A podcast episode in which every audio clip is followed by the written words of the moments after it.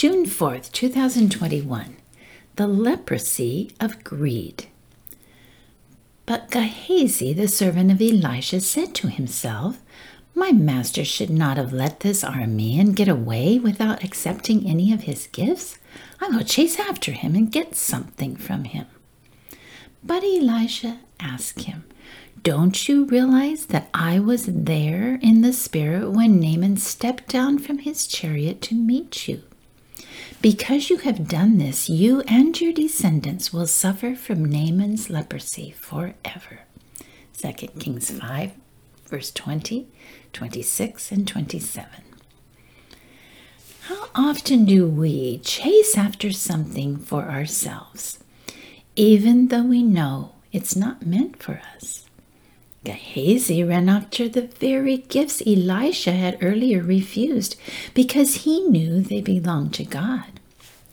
Even though Gehazi cleverly hid the stolen items, he could not hide his actions. His master had been watching.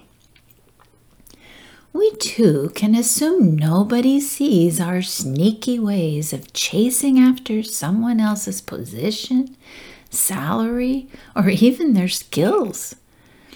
We think we're pretty good at hiding our greed for credit that doesn't belong to us. Yet all the while, our Master is whispering, Don't you realize I was there?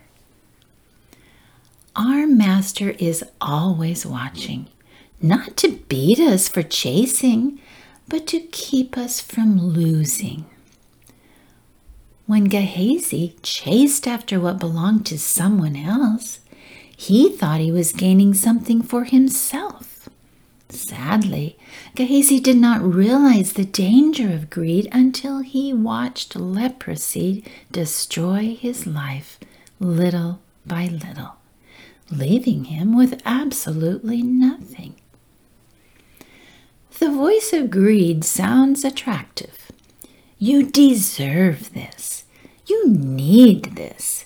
It's your right. But our Master knows when we chase after something for ourselves, it will never satisfy. Instead, we lose everything as greed eats away our very soul.